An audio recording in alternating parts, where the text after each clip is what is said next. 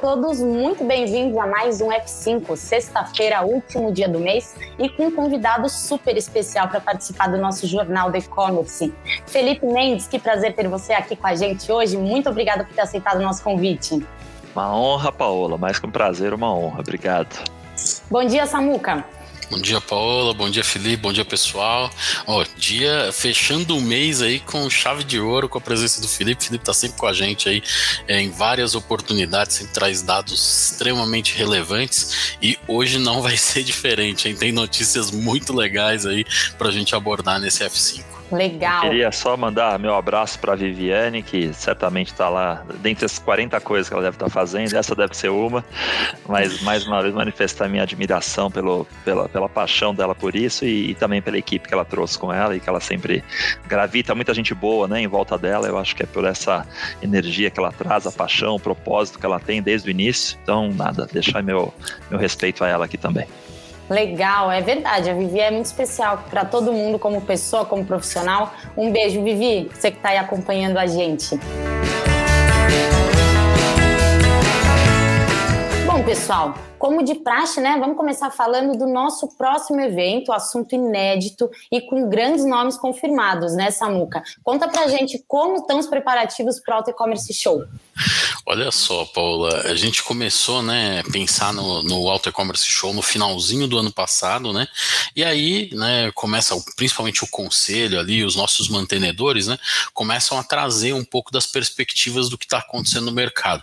O evento está incrível. A gente vai ter mais de 40 40 conteúdos em um dia. Eu não sei como a galera vai se virar para escolher, porque os conteúdos estão assim, eh, de verdade, fantásticos, fantásticos. São três trilhas paralelas, né? Como se a gente tivesse no evento físico, seriam três é, auditórios. Então, é, tem coisa muito legal, mas muito legal, assim, desde aquela coisa é, do beabá do que está acontecendo, né? No, no varejo de autopeças, a indústria se posicionando muito. Então, a gente já tem a possibilidade de comprar o carro, uh, seja ele zero, seja ele usado online, e financiar online. Então a pandemia deu uma acelerada nesse processo que era talvez a maior dor da gente poder comprar o carro online, conseguir fazer o financiamento está resolvido. Então a gente vai trazer muitas perspectivas desse tipo.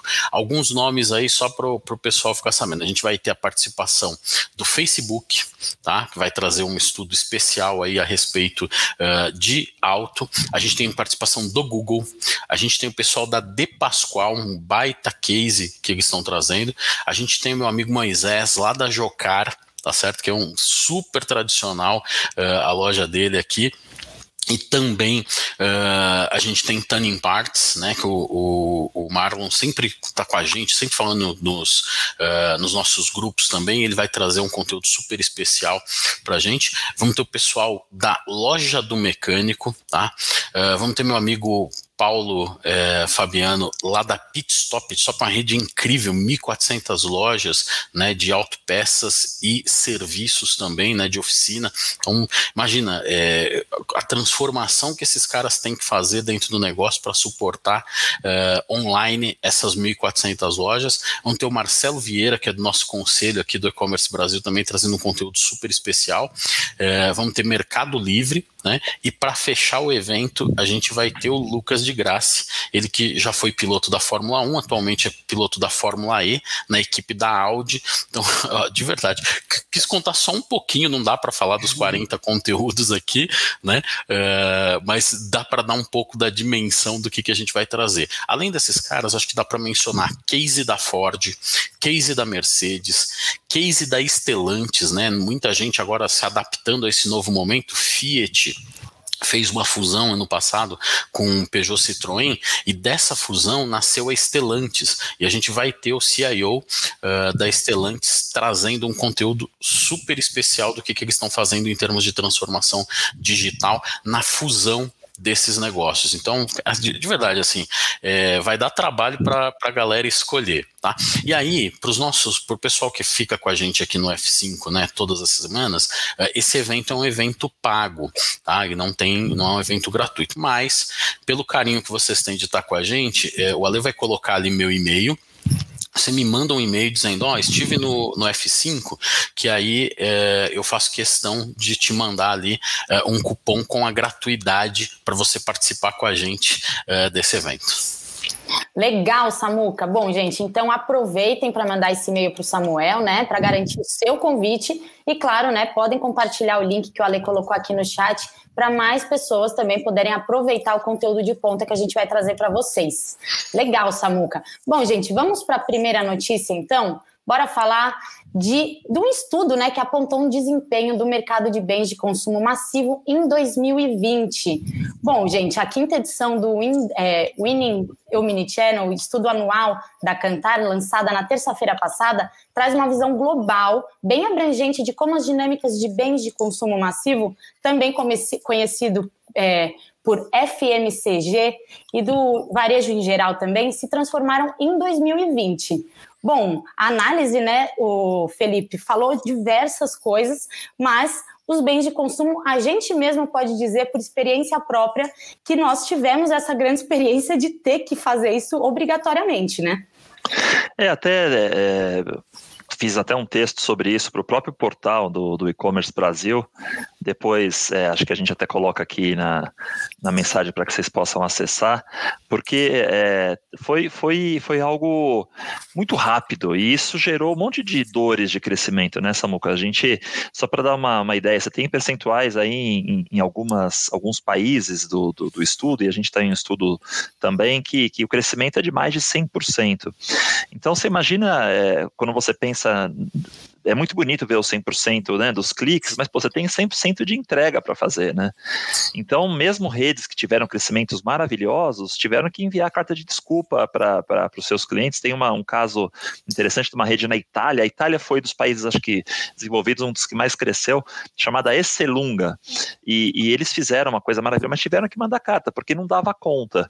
É, outra coisa interessante que, que, que a gente observou em bem de consumo é que os países da América Latina tiveram um crescimento muito grande e, e, também alguns países do leste europeu, Croácia, Bulgária, Ucrânia, quer dizer, os países ali do CIS, né, a antiga, antiga influência ali da, da União Soviética, porque é, eram, eram é, lares com pouca acessibilidade, muitas vezes, a questão da, da internet, era gente que às vezes não, quer dizer, achava outras formas de comprar aquilo e de um dia para o outro teve que fazer isso para alimentar a casa.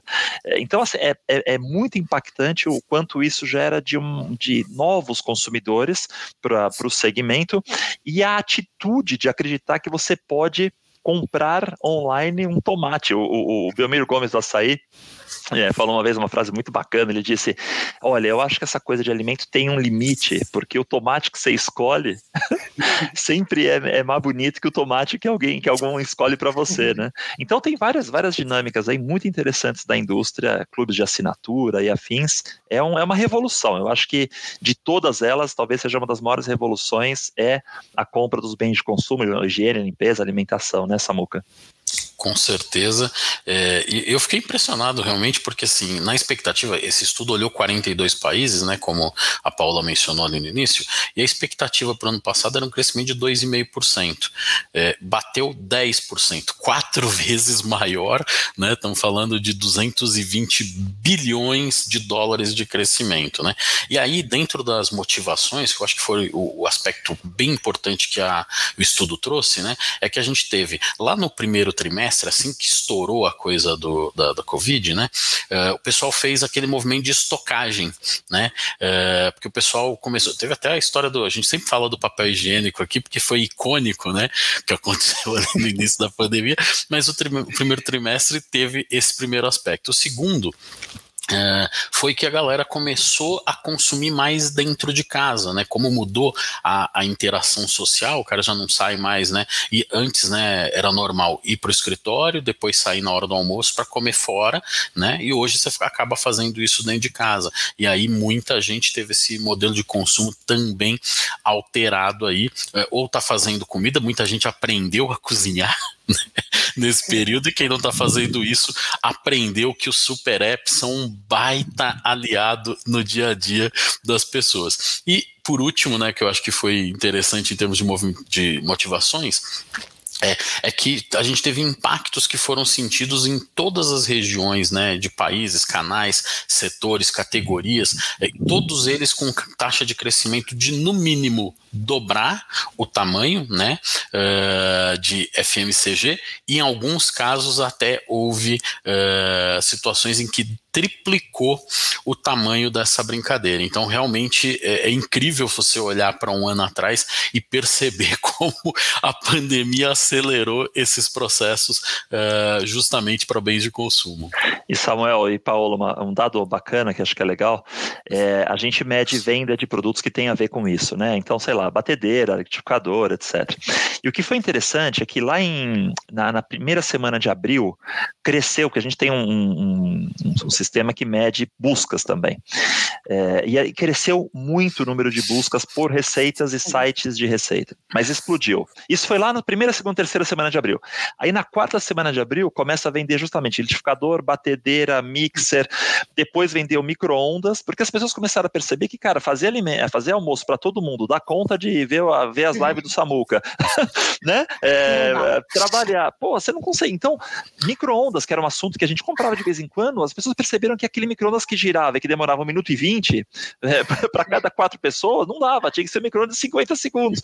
Quer dizer, os eletrodomésticos voltaram à, origem lá, né, de ser algo que ajudava a, a, ganhar tempo. Foram os grandes emancipadores das mulheres no, no, na primeira metade, do, na segunda metade do século passado, né?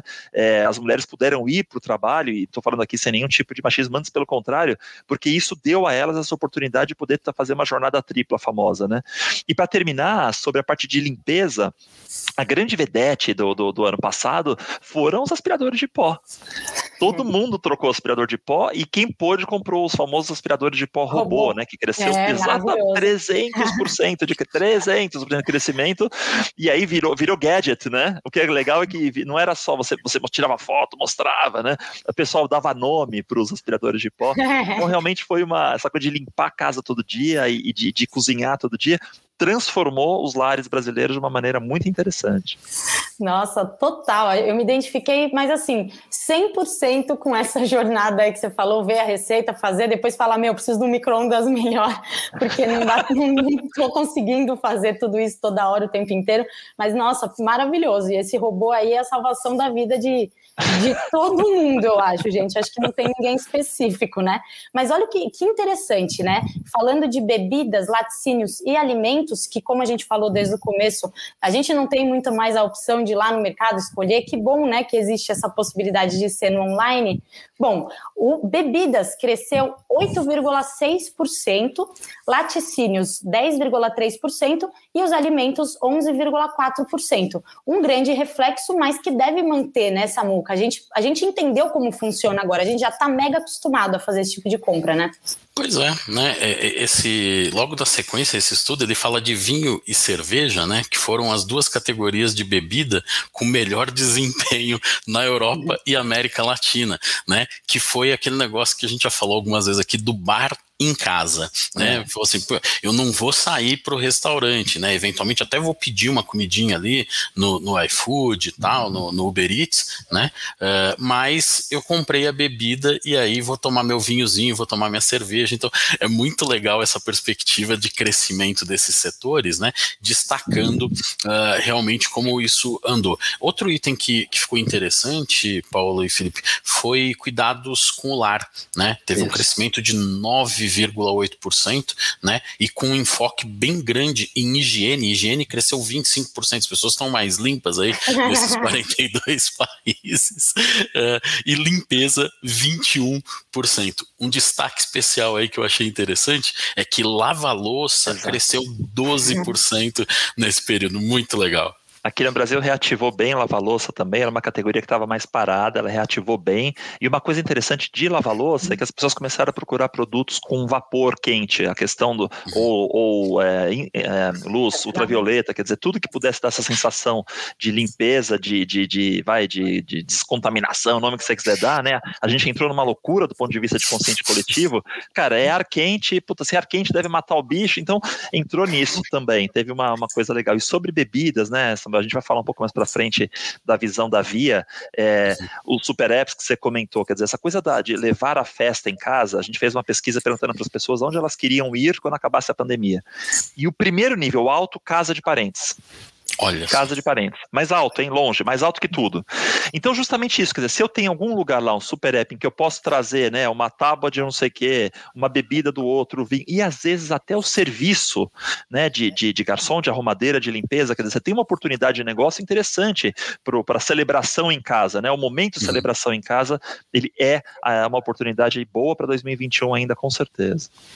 Não, e o que eu achei bem interessante também, gente, dessa pesquisa, é quando eles falam das bebidas bebidas OH, né? Que caíram mais de 30%, e isso mostra bastante o porquê que aumentaram as, as bebidas com álcool também, né? Acho que a galera fala: não, eu acho que eu mereço, eu já tô em casa, não faço nada, vamos tomar um vinho, vamos tomar uma cerveja. Acho que é esse o pensamento, né? E também porque é só comprar um filtro, né? Botar na sua torneira, aí você não precisa também ficar gastando com, com bebida não alcoólica, né? Pelo menos a água, né?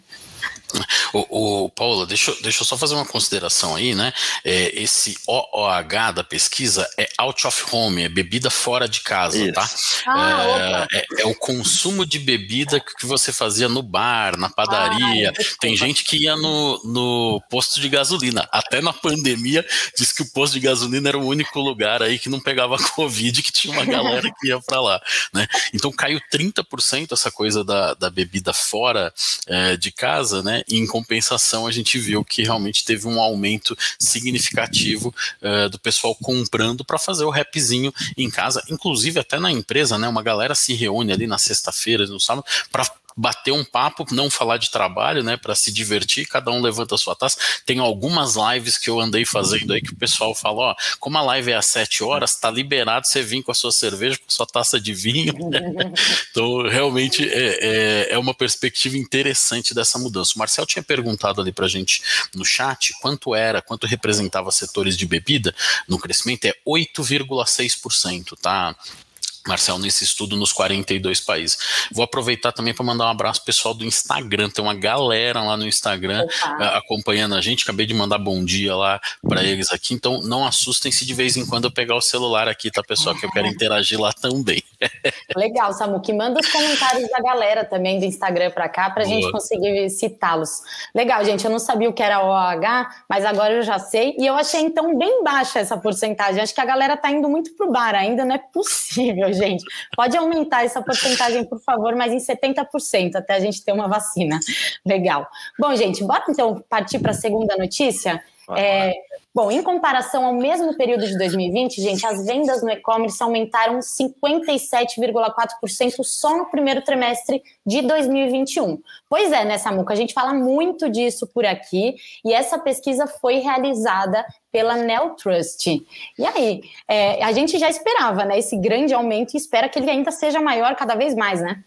Pois é, né? Todo, toda hora a gente falava no final do ano, né? O pessoal perguntava pra gente aqui no F5: ah, mas esse número tá crescendo muito, será que isso se sustenta? Será que 2000. E, e olha o que tá acontecendo: primeiro trimestre sustentou o que vinha acontecendo no ano passado e com um crescimento de 50% na comparação do mesmo período. Nós estamos falando de 78,5 milhões de compras online, tá? Uh, e isso representa 35,2 bilhões de faturamento, 72,2% na comparação mesmo período do ano passado. E aí as principais motivações, muitas promoções, né? É, teve, a gente teve, principalmente em janeiro e fevereiro, uma alavancagem bem grande de promoções, algumas empresas ali que entenderam o modelo uh, no final do ano e aí apostaram nisso. Segundo, né, Dia do Consumidor, que foi ali em março e que realmente uh, ajudou bastante. É uma data que a gente já brincou que quase que uma Black Friday do primeiro uh, semestre, né? Porque tem, tem vindo muito bem, tem crescido ano a ano aqui. E o terceiro, que é o que a gente sabe, sempre fala aqui, que é essa mudança no comportamento dos consumidores. Isso tudo junto, quando você junta promoções dia do consumidor e essa mudança no comportamento, a gente vê as pessoas comprando mais no online, inclusive com uma frequência muito maior do que se fazia no primeiro trimestre do ano passado. É o, O interessante de, de, a gente tem um até depois é, tem um, o link também aí a gente acompanha semanalmente o, a venda de eletrodoméstico né Samuca? Uhum. e a gente inclusive liberou agora para todo mundo poder é, ter lá todas as, as, semanas a gente baixa isso daí então se cadastrando lá você recebe porque a coisa muda muito rápido. É incrível que por exemplo você vinha com uma tendência até a segunda semana de março ali aí de repente vem a questão do lockdown de novo em São Paulo e algumas outras cidades algumas categorias deixam de vender outras começam a vender muito rápido. É, teve, por exemplo, a questão do, do, dos computadores, né? Toda a parte de, de IT, né? É, as pessoas voltaram a perceber que, meu, precisava de alguma coisa para casa, porque você ia precisar continuar ensinando a tua criança em casa por um tempo. Então, é, é impressionante como, como para o varejo é muito difícil, né? E por isso que eu acho que é, os marketplaces têm tido o sucesso que têm tido, porque às vezes esse cara terminou o estoque de computador, o outro ainda tem, e, e isso que está migrando muito volume para o marketplace, porque não dá para você prever, né? Você fazer qualquer previsão é muito difícil se você não tiver é, um, um dado ali quente semanal para trabalhar. Eu eu tenho contato com uma, com uma empresa que, que é um grande seller center, que é a Conecta lá, Samuel e Paulo, uhum, não sei se vocês uhum. conhecem, né? O, o, o Fer Schumacher, né, que, que, é o, que é o fundador lá, é, ele comenta a quantidade de empresas que estão buscando é, a Conecta para entrar com, montar o seu marketplace, né, ou se juntar a outro, é impressionante, eles não dão conta de tanto pedido, porque isso, as pessoas não sabem como fazer. Então, quer jogar o jogo, né, quer participar da festa, né? Ah, eu quero participar dessa festa aí do online online. Eu abro minha loja, eu, eu faço um clube de assinatura, me plugo no outro. É, então, você, inclusive, para essas empresas é um desafio, porque elas estão buscando todas as formas de conectarem é, os, os, seus, né, os possíveis sellers a esse jogo novo. E, e para terminar aqui, um comentário que eu acho que vale a pena. É, o impacto do lockdown esse ano ele foi muito diferente do, do lockdown do ano passado, né? No ano passado a gente tinha uma, uma incerteza, mas tinha um medo muito grande. Então teve a estocagem que a gente acabou de comentar na primeira notícia muito forte. Nesse ano essa segunda onda veio acompanhada de uma raiva, né? Então você teve um pouquinho de estocagem, mas tinha uma raiva, uma coisa de não é possível que eu vou ter que continuar nisso. E o medo vende muito mais que a raiva. Essa é a verdade, né? É, e mesmo assim cresceu na base de, de comparação bastante, é, mas a gente tem algumas lojas que ainda ficaram abertas do físico, então esse potencial de crescimento foi muito bom se a gente for pensar o que está vivendo é, a sociedade. Né? Você ainda tinha lojas abertas, as pessoas acostumaram a buscar produtos em outros lugares, e, e um comentário interessante é como os preços se alinharam, Paulo e Samuel. Quando você mede os preços antes, lá 2019, entre físico e e-commerce, né, o online tinha muitas vezes um preço muito maior, mas durante o ano passado eles se aproximaram muito por causa do tal do Digital, que vocês estão cobrindo aí em vários eventos, eu até já tive alguns com vocês. As uhum. pessoas hoje de fato querem escolher. É, e isso também aconteceu muito agora nesse começo de ano. Nossa, perfeita colocação. É isso mesmo. A gente mudou nossa forma, né, de consumir e, e a adaptação foi extremamente gigante. A gente vê até tipo é, o que a Magalu está fazendo, está transformando o mercado, comprando um monte de, é, de empresas para trazer para dentro do seu grupo, né, aumentar o seu leque. E é, é justamente essa transformação obrigatória que a gente sentiu na pele, né, Samuca? E, e a gente viu também a diferença nas regiões, que a gente sempre comenta aqui, né? As regiões é, tem a sua diferença por conta até tipo do que já existia de e-commerce, de, de online na vida delas e nas outras. Mas Exato. comenta aí, Samuca, o que, que, que a gente percebeu das regiões do Brasil? Legal. É, o, o, destaque, quarto trimestre de 2020, continua sendo o Sudeste, né? 63% dos pedidos continuam sendo do Sudeste, então um baita destaque, embora as outras regiões estejam crescendo, mas o Sudeste está gastando bem nesse negócio de e-commerce. Tem muito a ver uh, com as facilidades de entrega que a gente tem aqui, né? Tem muito a ver com o volume de empresas de e-commerce que a gente tem aqui também, uh, e o comportamento do consumidor também é mais acelerado acelerado na região sudeste. E outros destaques que eu achei interessantes, Paulo, vou trazer aqui, ó, ticket médio, a gente viu um crescimento de 9,4%, a gente está falando de 447,90 já no ticket médio, tá? Outra coisa que eu achei, essa eu achei bem interessante, tá? Aumento de frete grátis no primeiro trimestre de 2021. Então, lembra que eu falei das promoções ali perto do dia do consumidor, mudança no comportamento do consumidor? A galera tá comprando um pouquinho a mais, eu já contei isso outras vezes aqui, que a minha amiga falou que ela comprou um salgadinho para inteirar o valor, né, para dar frete grátis. Então ela foi lá e comprou um pacote de salgadinho para fazer isso. Então esse é um movimento bem interessante. Estamos falando de 53% uh, no primeiro trimestre das compras foram feitas com frete grátis. Então aumenta um pouquinho a cesta, aumenta um pouquinho o ticket médio, resultado disso 9,4 de aumento, né? E em função do cara conseguir pegar o frete grátis. Vou aproveitar também para comentar aqui, ó, que você me pediu lá do no Instagram, e aí o Gustavo Freitas escreveu assim: olha que legal isso, Felipe. Falou, Felipe sabe tudo das pesquisas no e-commerce, adora as publicações da GFK. Valeu. Esse é amigo, Gustavo. pô, isso aí é amigo. Obrigado, Gustavo. Obrigado, porque amigo assim a gente não precisa de mais nada. O Samuel, mas deixa eu somar uma coisa legal que eu acho que pode, é, para a gente ficar pensando quem está hoje operando, né? É, no, no, terceiro trimestre do ano passado, é, na verdade começou em maio isso, a gente começou a receber notícia é, do Nordeste, né, do crescimento do online no Nordeste. Vocês vão lembrar disso, que vocês descobriram isso. Uhum. E a gente agora, com essa segunda onda do auxílio emergencial, né, tudo que o Sudeste teve de crescimento, a gente tem que começar a voltar a atenção para as áreas mais simples do país, porque você vai voltar a injetar dinheiro. E no momento em que você injeta dinheiro, muitas vezes essas pessoas, lógico, pagam coisas básicas, mas às vezes aproveitam para ir atrás também de coisas que estão lá naquela demanda reprimida. A gente uhum. tem um Dia das Mães que vai ser muito diferente, né? Com certeza esse ano, porque você vai ter que estimular consumo como talvez nunca tenha feito, mas vai casar com um pouquinho dessa nova receita, né, esse novo auxílio caminhando. Então, é, é, tem aí uma possibilidade de que o Nordeste, o Centro-Oeste e Norte apareçam nesse segundo e terceiro TRI, voltando a, a ganhar espaço. Essa é um pouco o que a gente tem de, de perspectiva é, para o que pode acontecer agora. Né? Show de bola. Legal. Bom, gente, e vamos falar um pouco das categorias que mais se destacaram no total de pedidos, né? Então, moda e acessórios com 16,5% de pedidos. Eu fiquei bem surpresa com isso, porque Tá difícil comprar roupa, a gente não faz nada, né? Só se for comprar um moletom, uma calça confortável, mas pessoal tá, tá empenhado nisso. Em seguida veio beleza, perfumaria e saúde, com 15,2%. Em terceiro lugar, entretenimento com 12,6%. Bem, acho que entretenimento é bem reflexo também da pandemia, né? Todos são, hoje em dia a gente só fala disso, mas entretenimento a gente tem buscado formas mesmo, um jogo, é, qualquer coisa para se distrair dentro de casa, né, o Felipe? É, então, mas você vê, olha que interessante, tem um comportamento que, que acho que a gente também já cobriu em alguma das, que é o revenge spending, né, o gasto de como vingança. E isso é o que vai acontecer assim que a coisa abrir de fato. Isso aqui foi um começo, né? É, começaram a achar que a gente ia voltar para trabalhar, ia voltar para a rua, já sobe moda, já sobe cosmético. As pessoas querem buscar uma forma de voltar a ir para a rua, voltar a ser bonita, né? Voltar a ser bonito. É, então, o, o, e, e, nesse caso de cosmético, etc., homem e mulher, quer dizer, as pessoas começaram a dizer, opa, agora vamos voltar para a rua. Isso vai ser uma mudança super impactante. Quando a coisa abrir de vez, muita categoria que hoje está explodindo de vender vai cair muito rápido, porque os gastos vão voltar a ser focados à parte externa. Nos Estados Unidos, por exemplo, saiu essa semana, eles já voltaram a comprar roupa.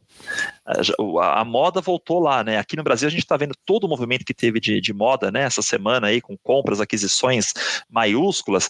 Isso daqui bem arrumadinho, a hora que as pessoas voltarem para a rua, gente, vai ser a, o trimestre da moda, o trimestre do cosmético, e acredito também que o trimestre dos, dos, dos, dos bares aí, talvez até sofra um pouco alimentar, né, de e-commerce, porque é isso, é uma forma de se vingar com um ano, 15, 16 meses dentro de casa, nessa loucura que a gente está vivendo, eu vou gastar para mim, eu vou ficar bonito, eu vou comprar roupa, preparem, vocês vão ver lá, no terceiro tri, provavelmente, talvez o quarto, a gente vai ver isso daí acontecer bastante, né? Nossa, é verdade. E até, tipo, a gente já tá começando a comprar roupa pensando, né? E quando voltar, eu tenho que caber dentro dessa roupa. Então, minha meta. Então, tipo, isso, isso funciona também, né? É legal. O, o meu marido quis me dar roupa de Dia das Mães. Ele falou: não, vai de roupa, porque você só tem usado as mesmas roupas. Falei, que bom. Então, quando eu sair de casa, você vai me ver linda. Ô, Paola, falando um pouco sobre o Dia das Desculpa, Samuel, falando um pouco sobre o Dia das Mães, né? É, e aí de a gente que está nesse mundo de varejo, é, uma coisa que é tangencial essa conversa. Tem muita gente ainda fazendo promoção de panela no Dia das Mães, né? Esse é um negócio que, cara, assim, tudo bem, eu entendo. No final pode ser que venda, mas, gente, a gente está em 2021, né? É, tem a dor. É, né, talvez fosse a hora de falar, sei lá, de, de, de MBA, sei lá, tô falando qualquer coisa, mas assim, muitas vezes a gente volta para trás, né? A gente fala muito de equidade, de a mulher moderna tal, e pô, a gente enche de, de, de panela, poxa, no site. Aspirador que não é de robô, pelo amor de Deus, quer dar um É, dá pra entender. Mas, poxa vida, vamos, vamos cuidar disso. De repente, vamos fazer assim uma coisa mais balanceada, né? Pô, a gente constrói a imagem da sociedade através da publicidade. Então, deixa essa dica para os colegas aí. Entendo por que fazem, mas, puxa vida, atenção com isso, né? Nossa, perfeita colocação, é isso mesmo. E fazer um monte de coisa rosa com florzinha também não cola mais, gente. Vamos mudar aí. isso aí não cola mais.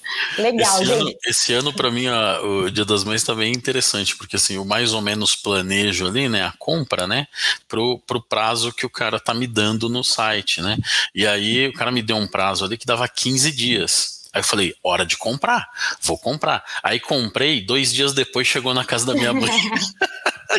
Quase 15 dias de antecedência. Mas enfim, tá valendo, né? Eu, eu, fui muito. Ele foi tão eficiente que estragou A surpresa. Não, mas nossa, ótimo. É, é, melhor chegar antes do que chegar depois, né? Porque depois. chegar lá no domingão e falar, oh, não chegou, é, é bem pior, né? Ô, Paula, Bom, tem outro dado interessante aí, né? Você falou muito dos destaques do ponto de vista de pedido, mas tem os destaques do ponto de vista de faturamento. Gostei bastante. Telefonia, 21,2%, eletrodomésticos e ventilação. Eles juntaram eletrodoméstico com ventilação ali para ter uma perspectiva interessante de calor no começo do ano, né? Estamos é, falando de 17%. E é, entretenimento aparece de novo, então entretenimento foi destaque em pedidos e também é destaque em melhor faturamento, com 12,4%. Então você vê que realmente é uma coisa que o pessoal está se preocupando é em se divertir um pouquinho, ter um pouquinho mais de entretenimento, nem que seja dentro de casa, mas tem um investimento interessante nisso, que já não é mais tão destinado ou para guardar o dinheiro, ou é guardar o dinheiro para viagem futura, para alguma coisa do futuro, né? Ou é, pegar esse dinheiro e comprar coisa do dia a dia. Então, mais uma mudança interessante aí. Você vê que os serviços, né, de os serviços pessoais, né, para as famílias, né, uhum. inclusive restaurante, manicure, essas coisas caiu demais, né? Uhum. Isso, isso é um, um gasto alto para a classe média, né? Então esse dinheiro que as pessoas economizaram, elas estão gastando com isso, melhorar a casa, melhorar, se entreter, videogame está crescendo um monte, é, televisão maior, um celular melhor, porque uhum. eu estou salvando, eu não estou mais comendo todo dia lá fora. Então é uma mudança interessante, mas mais uma vez tem que ficar super atento e ajudar os colegas aqui da, dessa rede maravilhosa do e-commerce Brasil que daqui a pouco a coisa muda e muda muito rápido. Então, atenção, porque a primeira notícia de que uma cidade liberou tal coisa vai mudar completamente esse padrão de consumo. Nossa, com certeza. A gente viu, falou disso logo no começo da pandemia. Lembra, Samuca, que a gente uhum. trouxe que viagens caiu tipo 99%, e aí a gente até cantou a bola, que em algum momento eles vão passar para a primeira colocação, porque todo mundo tá louco para viajar, né? Essa expectativa, né? É isso mesmo. É, tem outros destaques interessantes aqui dessa pesquisa, né? É, e aí eles fizeram a medição de algumas categorias de março de 2020 a março de 2021. Um ano certinho, assim, para traçar o que, que aconteceu. Livros 97,2% de crescimento. Olha que incrível a galera arrumando tempo ali, buscando. Cadê a Julinha, que é a nossa maior consumidora aí de livros, está aqui ajudando nesse índice aqui.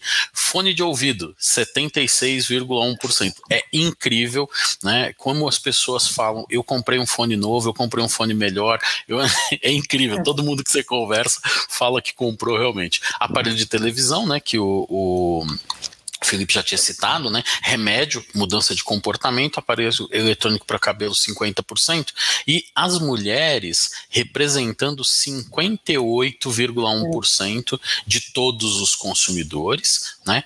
E o ticket médio masculino ficou um pouco acima da média, ele ficou em 538,20. Então tem perspectivas bem interessantes aí que vai vender alguma coisa com ticket médio maior ali, os homens estão comprando, em compensação não posso esquecer da da mulherada de jeito nenhum, né? Porque é, elas são a maioria uh, no consumo, no número de consumidoras. Então é bem importante. E até vi ali que o, o Felipe mandou ali um estudo da GFK sobre o Dia das Mães, né? Uh, o Ale já publicou ali pra gente. Meu, fantástico, né? Você pensar nesse volume de mulheres comprando e pensa aí no Dia das Mães com bastante carinho naquele produto com valor agregado. Em vez de dar aquela batedeira de 100 reais, compra aquela batedeira bonitona de 3 mil, né? que aquilo é um presente.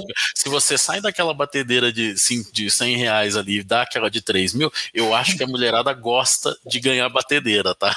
Ó, eu acho que a mulherada prefere uma lava-louça, tá? Falando Ó, assim, olha aí. Não adianta ter a batedeira suja na pia depois, né, gente? Pelo amor de Deus. gente, Ô, gente olha que coisa bacana de livro. Só um, um comentário rápido aqui, porque a gente mede, mede livro também.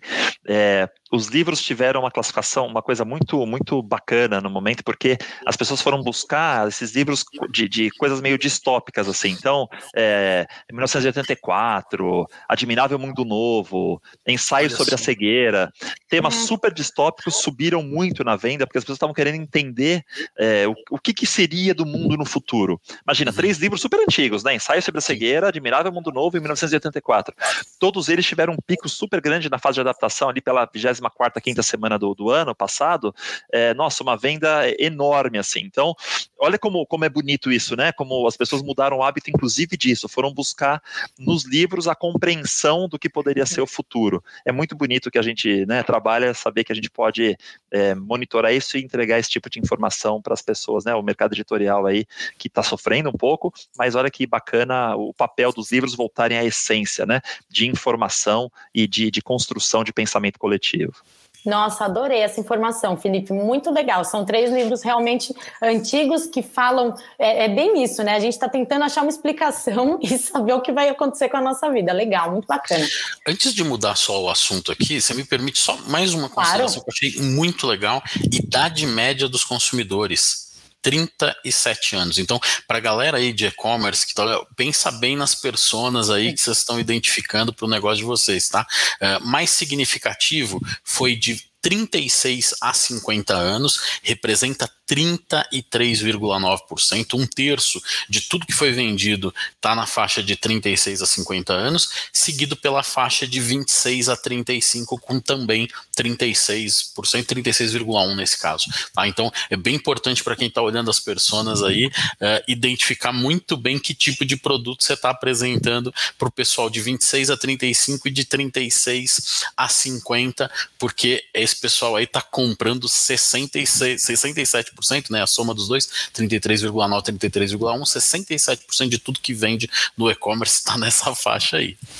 Nossa, legal. Gente, é, vamos continuar sobre esse assunto ou vamos partir para a próxima? Porque eu estou achando que o tempo está curto já. Felipe, mais algum comentário que você Não. acha importante? Não? Não.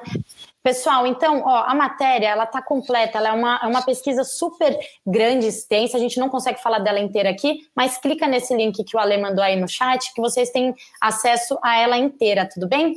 Bom, então vamos lá, vamos para a terceira notícia do dia, né? Vamos falar de Via Varejo, ou melhor, Via, né? Já que a antiga Via Varejo mudou a marca e se transformou em Via. E olha, depois dessa mudança, a marca prevê chegar em 20% do e-commerce em 2025. Bom, gente, isso daqui, Felipe, é bem é um passo interessante e bem arriscado também, ou não? Olha, é, eu acho que assim, a transformação da, da Via é uma transformação de livro, né? Se você for ler é, o caso, por exemplo, de qualquer caso de mundial de transformação, eles estão fazendo a coisa de livro. É, um trabalho muito bacana que eu acho aqui, que foi com a chegada da, da Ilka Serra, né? É, ela vem já com uma experiência de multicanal. Se você olha a posição dela, a posição é multi, marketing, marketing multicanal e marca, é um trava-língua, é, porque, porque já vem com essa coisa da integração. Então, a gente olha o VIA agora, mas você teve há muito pouco tempo o rejuvenescimento de Casas Bahia, ponto, tá certo? E certamente extra é, virá algo. E você tem esse desejo de atração de sellers que não são sellers tradicionais do que eles já tinham. A expansão de categoria, aquilo que eu comentei lá, que o, que o Fernando Schumacher da Conecta lá comentou, aqui é mais forte, eles estão fazendo essa atração né, do frete grátis lá pelos, por três meses. Então, assim, é, é, um, é um movimento dizendo: olha, estou aqui mercado, estou aqui sellers, estou aqui novas categorias. Então, é, eu acho que mais do que a, a, marca simboliza essa coisa do imagine caminhos, que acho que é o grande ponto, né? Imagine formas de você vender novas formas. Tem até discussão, pelo que a gente entende, de repente ela, eles começarem a atuar como 2P em outros lugares, com, uma, com algumas linhas específicas. Então é muito interessante, é bom para o mercado, tá certo, Samuca, Paula, porque a gente vinha né, com outras redes aí muito ativas. Eu acho que isso para nós do mercado é muito bom, para o consumidor, para o shopper, né, para o comprador final é muito bom mas é de livro. Se você pensar tudo aquilo que tem que ser feito, eles estão indo ponto a ponto, né? Não só eles, né? O mercado como todo brasileiro se modernizando de uma maneira maravilhosa, o nível de aquisição, de compra de tecnologia, logística, é de dar orgulho que o varejo está fazendo nessa crise. Não, com certeza, né? O Samuca, e dá uma movimentada no nome da marca, né? Então eles tiraram o varejo do nome, mudaram as cores, o logo, então um posicionamento diferente da marca, isso tudo traz realmente uma, um olhar diferente para todos, né? É, quando a gente pega essa notícia de forma isolada, né, é, teve um monte de questionamento, né? Nossa, mas eh, um monte de gente no LinkedIn lá falando: você prefere a marca antiga ou a nova? né, como, se, como se o simples fato de mudar o logo né, fizesse. É, tem, muita coisa por trás disso. Tá? 2019, é, a, a Via era estava sobre é, o controle do GPA, né? E aí isso mudou de mão ali em 2009, é, 2019. E aí, em junho, começa uma mudança impressionante na Via com o Roberto Fuckerberger assumindo como CEO da companhia. Então foi de junho de 2019, a Ilka chegando em julho, o Ellison chegando em agosto, e aí começa um movimento de quem sabe o que está fazendo, tá bom? Uh, resultado do primeiro trimestre de 2020. Até então, só prejuízo, tá? Uh, até o final de 2019, nesses seis primeiros meses ali do, do Roberto, é. estão falando de prejuízo. Primeiro trimestre de 2020, 13 milhões de lucro líquido vira a, a, a, brincadeira ali, a moeda agora tem outra face. Segundo TRI de 2020, 65 milhões de lucro líquido, quatro vezes o que teve de lucro líquido no primeiro trimestre. Acertaram, né? Os parafusos agora estão ajustadinhos ali, a coisa começa a andar. Terceiro tri, melhor momento da Via Varejo em muitos anos, tá? Estamos falando de um lucro líquido de 590 milhões, oito vezes o segundo trimestre. E aí no último trimestre ficou abaixo, né, do terceiro, mas ficou com 336. Você faz a continha ali, 336, 590, 65, 13, estamos falando de um bi de lucro líquido em um ano e meio da nova gestão ali do Roberto, tá? Então, quando a gente fala da mudança do logo, é, é muito mais um simbolismo.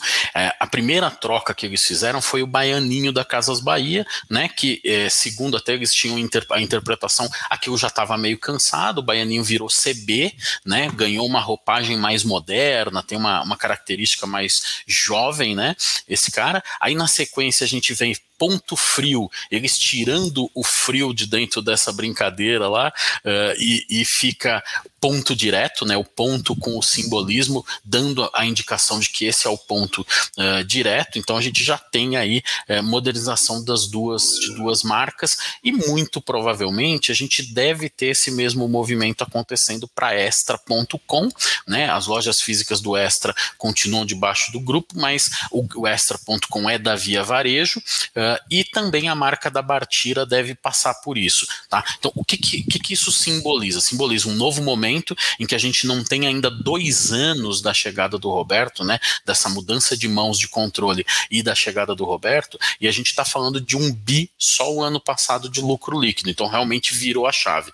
É, essa relação que que o, o Felipe comentou com a gente, de 1P, eles são muito fortes na venda direta, né, no 1P. E eles vêm se preparando e modernizando as coisas e indo atrás de investimentos em startups, fizeram um baita investimento na Distrito, né, para poder modernizar as coisas e fortalecer o 3P. O 3P deve dar uma, uma importância significativa para eles. Eles têm uma meta arrojada aí de longo prazo, né, para 2025, eles querem ter 20% do mercado. Então, estão fazendo a lição de casa. Estou gostando de ver aí essa movimentação. E, e, de novo, como o Felipe falou, né, a chegada de pessoas bem interessantes aí para formar uh, tudo que eles precisam. E talvez um pouco diferente dos outros que estavam fazendo muitas aquisições, né, eles pegaram tudo que tinha dentro de casa, saíram acertando, apertando os parafusos, modernizando o negócio, modernizando o branding. E agora a escalada, né, com um caixa desse de um bi, você já começa a pensar em algumas aquisições possam ser interessantes pro dia a dia do e-commerce.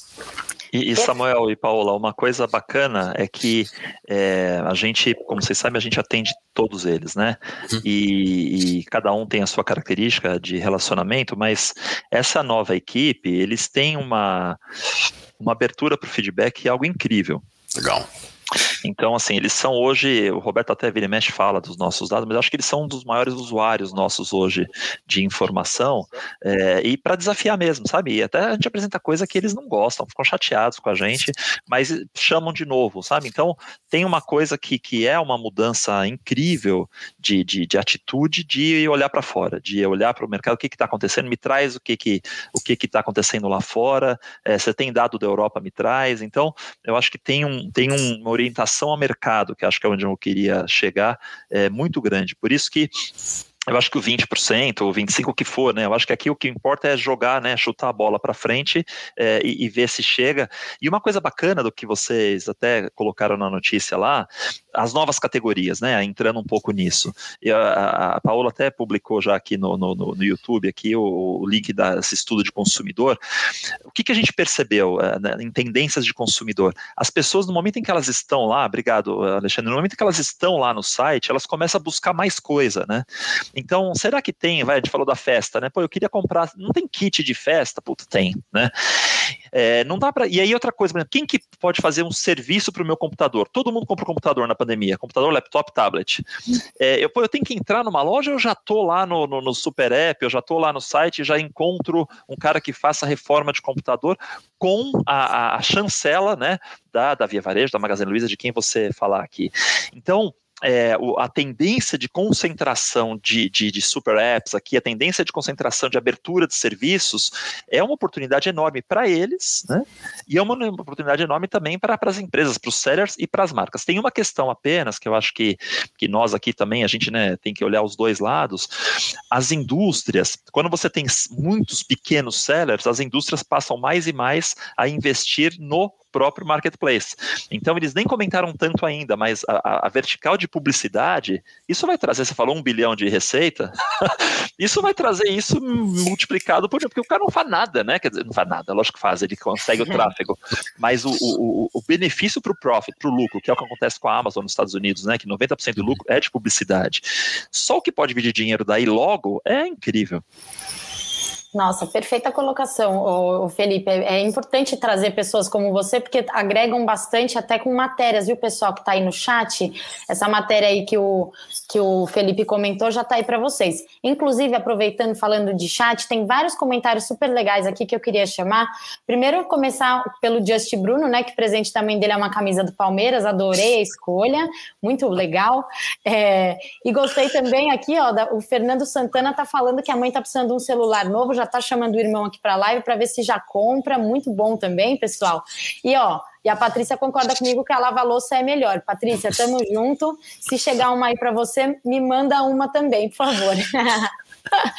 Legal, gente. Samuca, completa o que, que o Felipe falou. Mais algum comentário sobre a Via?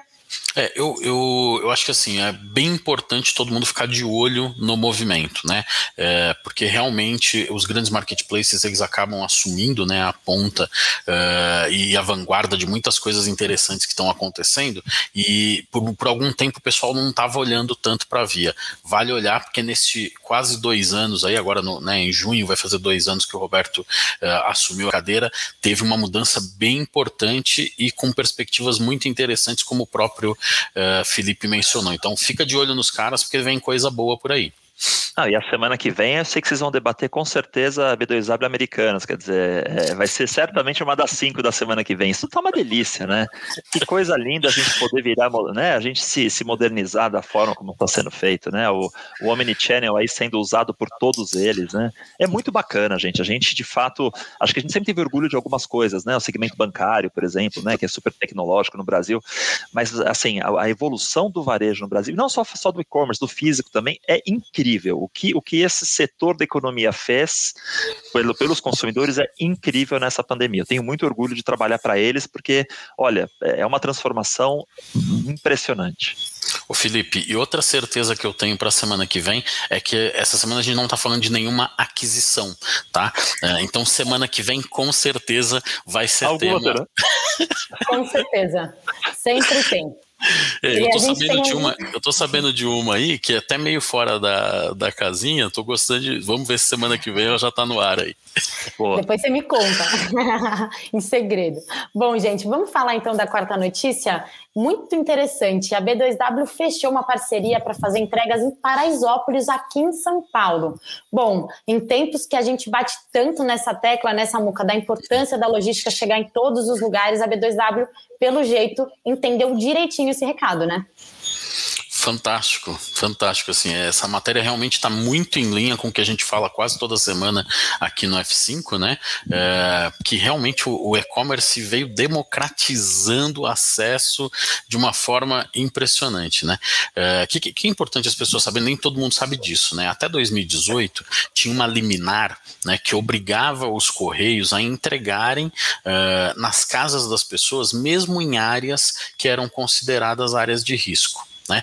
Uh, mas essa liminar acabou sendo suspensa né, por questões até de segurança pública, porque tinha um volume muito grande de, de problemas uh, que aconteciam em função disso. E desde então, né, uh, essas mercadorias, é, sempre que está numa área considerada de restrição de entregas, né, não se fala mais área de risco, é área de restrição de entregas, inevitavelmente essa mercadoria fica parada, aguardando o consumidor fazer a retirada ou numa agência dos Correios ou num ponto de coleta que está dentro dessa comunidade, tá? Então, são negócios comum, mas que ao mesmo tempo, né, você pagou o frete ali para receber em casa e na verdade está recebendo num outro lugar. Então, o pessoal fica até de certa forma chateado. Então essa essa notícia veio muito bem, né? Porque a parceria que a B2A está fazendo com é, uma startup de logística que chama Favela Brasil Express, né? E com a organização G10 Favelas, né?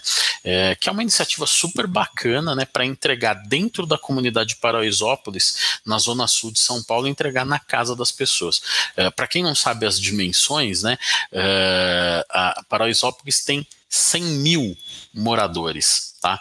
É, que hoje estão lá recebendo as suas mercadorias num ponto de coleta em vez de receber nas suas residências e agora com essa parceria essas 100 mil pessoas vão poder receber a mercadoria no conforto da sua casa até em tempos de pandemia, né? Você imagina que tendo um ponto de coleta a pessoa acaba se arriscando e o risco acaba sendo menor se ela pode receber isso no portãozinho da casa dela lá.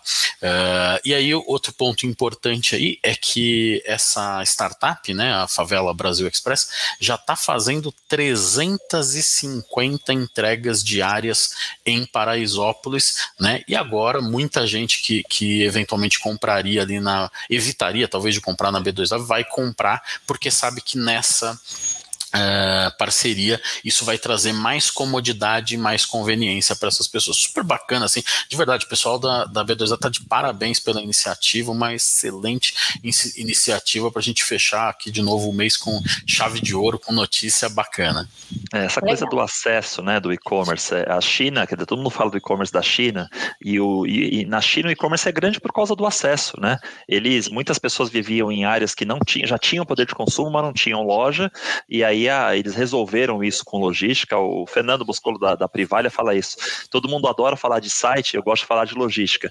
E de fato é isso, né? É onde a coisa acontece, né? A gente vai falar depois de pagamento, que é outra parte no próximo notícia, mas a logística é muito importante.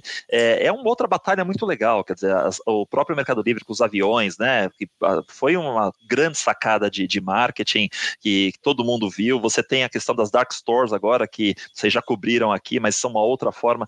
Então, olha que interessante, né? Né? Como mais uma vez o varejo pensou, lockers, drugstore, parceria, é, avião, quer dizer, cada um está achando o seu jeito de, de, de, dar segurança, dar confiança. A grande questão, como vocês já falaram, né, do e-commerce é a confiança. A pessoa que não entrou ainda naquilo, tanto é que, que as, o que mais cresceu no ano passado, de longe, foram, não sei se eu comentei isso com vocês, o crescimento de, do brick and click, né, das lojas que têm loja física e online, foi quatro vezes maior do que os pure players no ano passado, 80% para 20%, tá? E por que isso? Porque lá em março, quando eu sentei no meu computador e não sabia onde comprar, o que, que eu digitei? Eu fui lá num buscador e digitei loja que eu conheço, seja o nome que ela for, .com.br. No momento em que eu joguei aquilo e apareceu a loja, o site, ah, eu relaxei. Falei, bom, eu vou comprar aqui que eu conheço, eu teno uma loja dessa aqui aqui perto, se der errado eu vou lá comprar. Então a confiança é muito importante. E aí a segunda coisa sobre confiança e, e, e sobre acesso, é, Samuca, Paola, eu até passei o link para vocês, é, justamente vocês até publicaram agora, do pessoal da Tudu. Olha que coisa bacana, Samuel, o que, que eles estão fazendo nessa, nessa startup também dentro de comunidades? Eles estão indo lá dizendo assim, a senhora senhora sabe fazer uma, uma marmita boa, o senhor, a, a senhor sabe fazer uma costura, senhor, eles estão pegando tudo aquilo que a, que a comunidade já produz, Uhum. E estão encontrando uma forma de dar a, a, essas pessoas algo de estrutura comercial e as pessoas podem comprar pelo app. Então é um e-commerce em que eu entro lá para comprar, eu quero comprar um bolo. Ah, tem uma senhora, a dona Maria faz um bolo muito gostoso aqui nessa comunidade. Ah, compra, eles entregam e faturam. Então, o que, que é interessante? A gente está, através da tecnologia, através do e-commerce, né, dando oportunidades de crescimento econômico para as pessoas das comunidades, o que a gente sabe que tem aí um impacto muito grande em políticas públicas, em redução possível de criminalidade. Então é muito bacana, né? Destacando aqui ah, o pessoal da, da, organização aqui da G10 Favelas, da Favela Brasil, mas também esse caso do Tudu, eu acho ele muito interessante e quis compartilhar com vocês. E, de novo, né, orgulho de saber que, que a gente consegue, através do setor privado, mudar a vida das pessoas.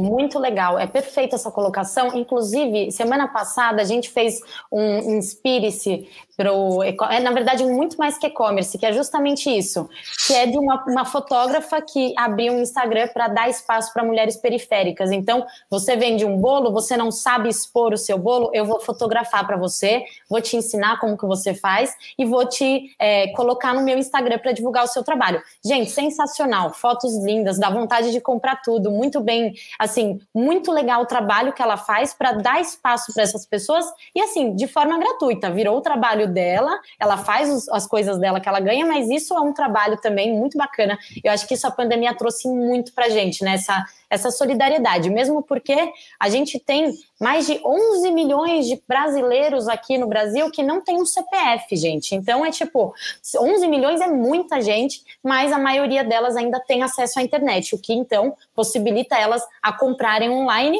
e, essa, e a B2W agora dá a possibilidade que menos, mesmo você não tendo um CPF, você pode receber isso na sua casa. Muito bacana essa democratização aí.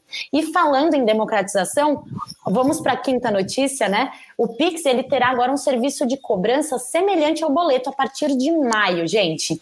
Então, é, o Banco Central anunciou na quinta-feira essa nova funcionalidade ao Pix e a partir do dia 14 de maio agora passa a existir o Pix Cobrança, que vai permitir que a empresa ou prestador de serviço emita um QR Code para receber pagamentos imediatos em pontos de venda ou também no comércio eletrônico. Bom, muito legal essa democratização da plataforma também, né, Felipe? É, então, você vê, ó, é, dois terços das famílias brasileiras têm uma renda familiar mensal de até 3 mil reais. 40% até 2 mil reais. Então essas pessoas não podem pagar nem taxa de banco. Né? A gente viu na pandemia que com os cartões lá da Caixa Econômica, as pessoas receberam seus créditos, mas o cartão acabou o crédito, acabou o relacionamento com o banco. Os bancos digitais também, né? Cresceram bastante. Acabou o dinheiro, acabou o banco, porque as pessoas não conseguem manter. Então, tudo que o Banco Central puder fazer para isso é muito importante. E outra coisa, né, Paula, que é um, custo, um custo oculto do boleto. Por que, que o boleto é, é ruim? Não só pelo custo, mas é porque você demora para entregar mais, porque você precisa ter o pagamento para poder despachar o produto. O nível de devolução no. Brasil é muito alto, né? Então, a, a, eficiência que o sistema de comércio vai ganhar com o Pix, ela, é, ela ultrapassa o pagamento. A gente vê o pagamento, mas ela permeia toda, toda a, a função. E mais uma coisa, fazer de maneira simples, o Samuca falou bastante sobre o Pix na semana passada, né? Fazer isso de maneira simples, 51% das famílias brasileiras, é, o chefe da família teve até o fundamental incompleto, não completou nem a oitava série. Então, se eu começa a complicar muito isso, fica difícil. Momento, tem um colega que tem a conta Zap, né, por exemplo, o pagamento por Zap que o Samuel falou bastante. Também vai na mesma direção. Achar formas de simplificar as transações do Brasil é uma tremenda vantagem competitiva.